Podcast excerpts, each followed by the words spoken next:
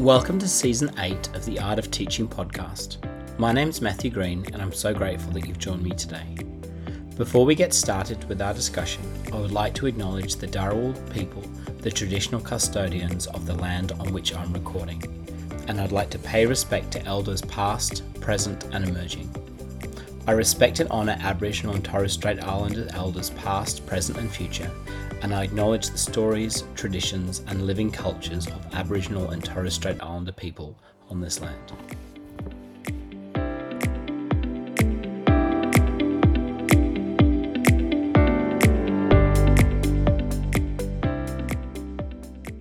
It's the school holidays in Australia, and we're all taking a well deserved break.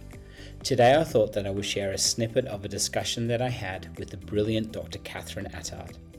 Dr. Attard was my maths teacher during my postgraduate studies, and she really changed the game for me. She helped me to see myself as a mathematician despite struggling for many years with mathematical concepts. I hope that you get as much out of our discussion as I did, and please take the time to listen to the whole conversation. I'll put the links to everything in the show notes.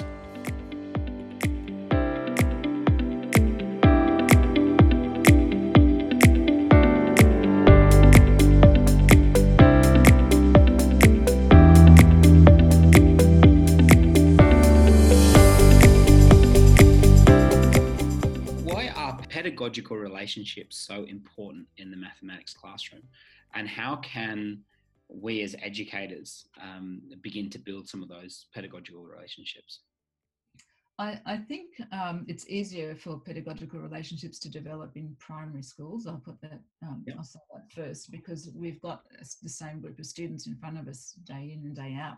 Yeah. They're really important because if we don't know our students as learners of mathematics, if we don't acknowledge what they bring to the classroom, if we don't have those deep conversations with them about themselves as learners of mathematics, then it's not possible to design teaching and learning activities that, or those pedagogical repertoires um, that fit that group of learners. Yeah. So, you know, every year we have a different group in front of us as primary teachers.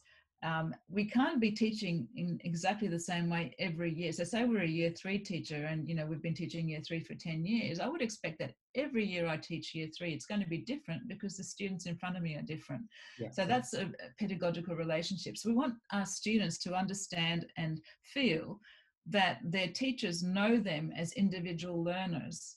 Um, if a student doesn't feel that someone cares about their learning and understands their needs, they're not going to engage. I mean, and that's exactly why I was disengaged when I was in high school.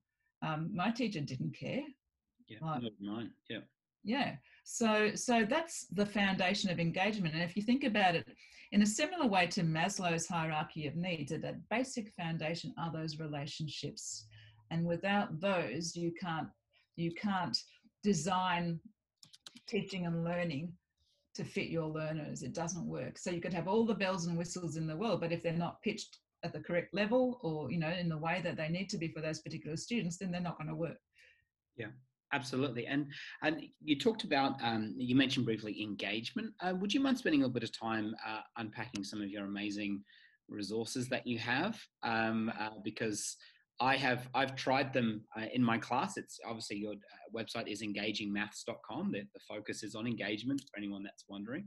Um, but would you mind spending a bit of time unpacking uh, what your goals are with that website and what you hope that teachers get and students get from it?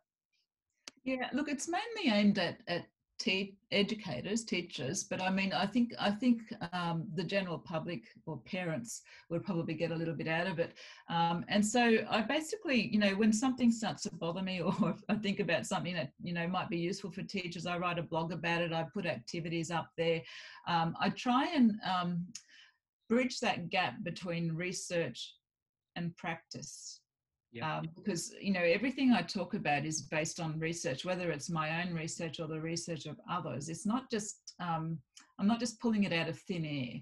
Um, everything is evidence based, um, and so what I try and do is is find the practical implications of my research and the research of others, and say here this is what it looks like and what it could look like in your classroom. So my website's got a lot of activities on it, but I've also written books like the, the Thinker's Key book, um, yeah.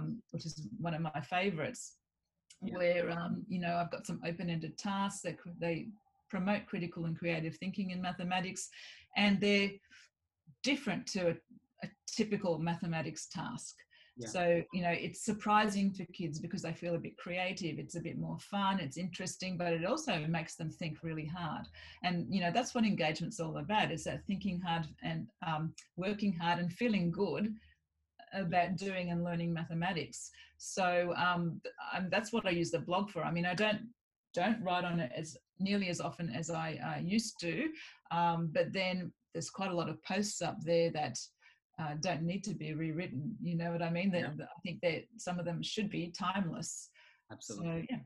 Uh, one of your activities, um, which I remember uh, doing with my students, is planning a birthday party. Uh, ah. sorry, and, sorry, and, and, and yes, an end of a year birthday party or a class party. And um, I, I remember uh, posing uh, the, the problem to the students, and and about 45 minutes later, one student asked me, "When are we going to start doing maths?" And I said, we are we are doing maths. This is our maths lesson, and um, it was such a wonderful activity. And there are so many others, um, uh, so many other wonderful resources that you've created and ideas. But it's just incredibly simple. That use of mathematics in everyday life. It doesn't need to be a, an, an, allocated time. It definitely doesn't need to come out of a textbook. It's something which is useful and rich. And then when I explained to the students that we were actually going to be planning a party at the end of the year, it was incredibly meaningful for them. And some of the work that they produced was uh, just incredible. We had these wonderful diagrams. We had discussions about um, about division, how many pieces of cake would need for a class, a discussion about dietary requ- requirements and healthy eating, and it was it was wonderful. And the amount of it, that really that was quite early on in my career, and it really opened my idea uh, my uh, eyes to the possibility and the richness of mathematics. And um, there were so many uh, components or so many syllabus outcomes that we were able to to address. It was really wonderful, and it, and I think one of the most meaningful uh, things about um, for me about your work is that maths is everywhere, and maths is this wonderfully diverse and rich subject. And I I just wish my eyes had been open to that when I was in primary school. And so my goal is to try and turn my uh, my, my poor experience in high school in mathematics to and to be able to um, help my students see the wonder and the beauty in such an incredible subject. So thank you so much for that. Your resources are really amazing and they're so useful, which is great. Um, you can actually use them with your class. So really, really wonderful. Thank you so much. And um, I'm actually thinking now how I can do more of them when we go back uh, next term with our class. So I will keep you posted.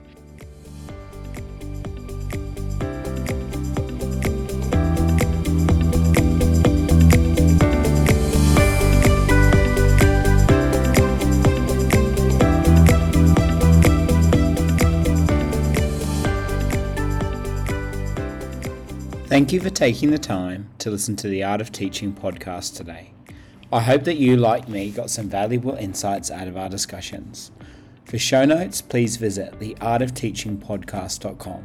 And I've also created a private Facebook group where we continue the discussion there. The link will be in the show notes. Thanks again for listening and can't wait to see you for next week's episode.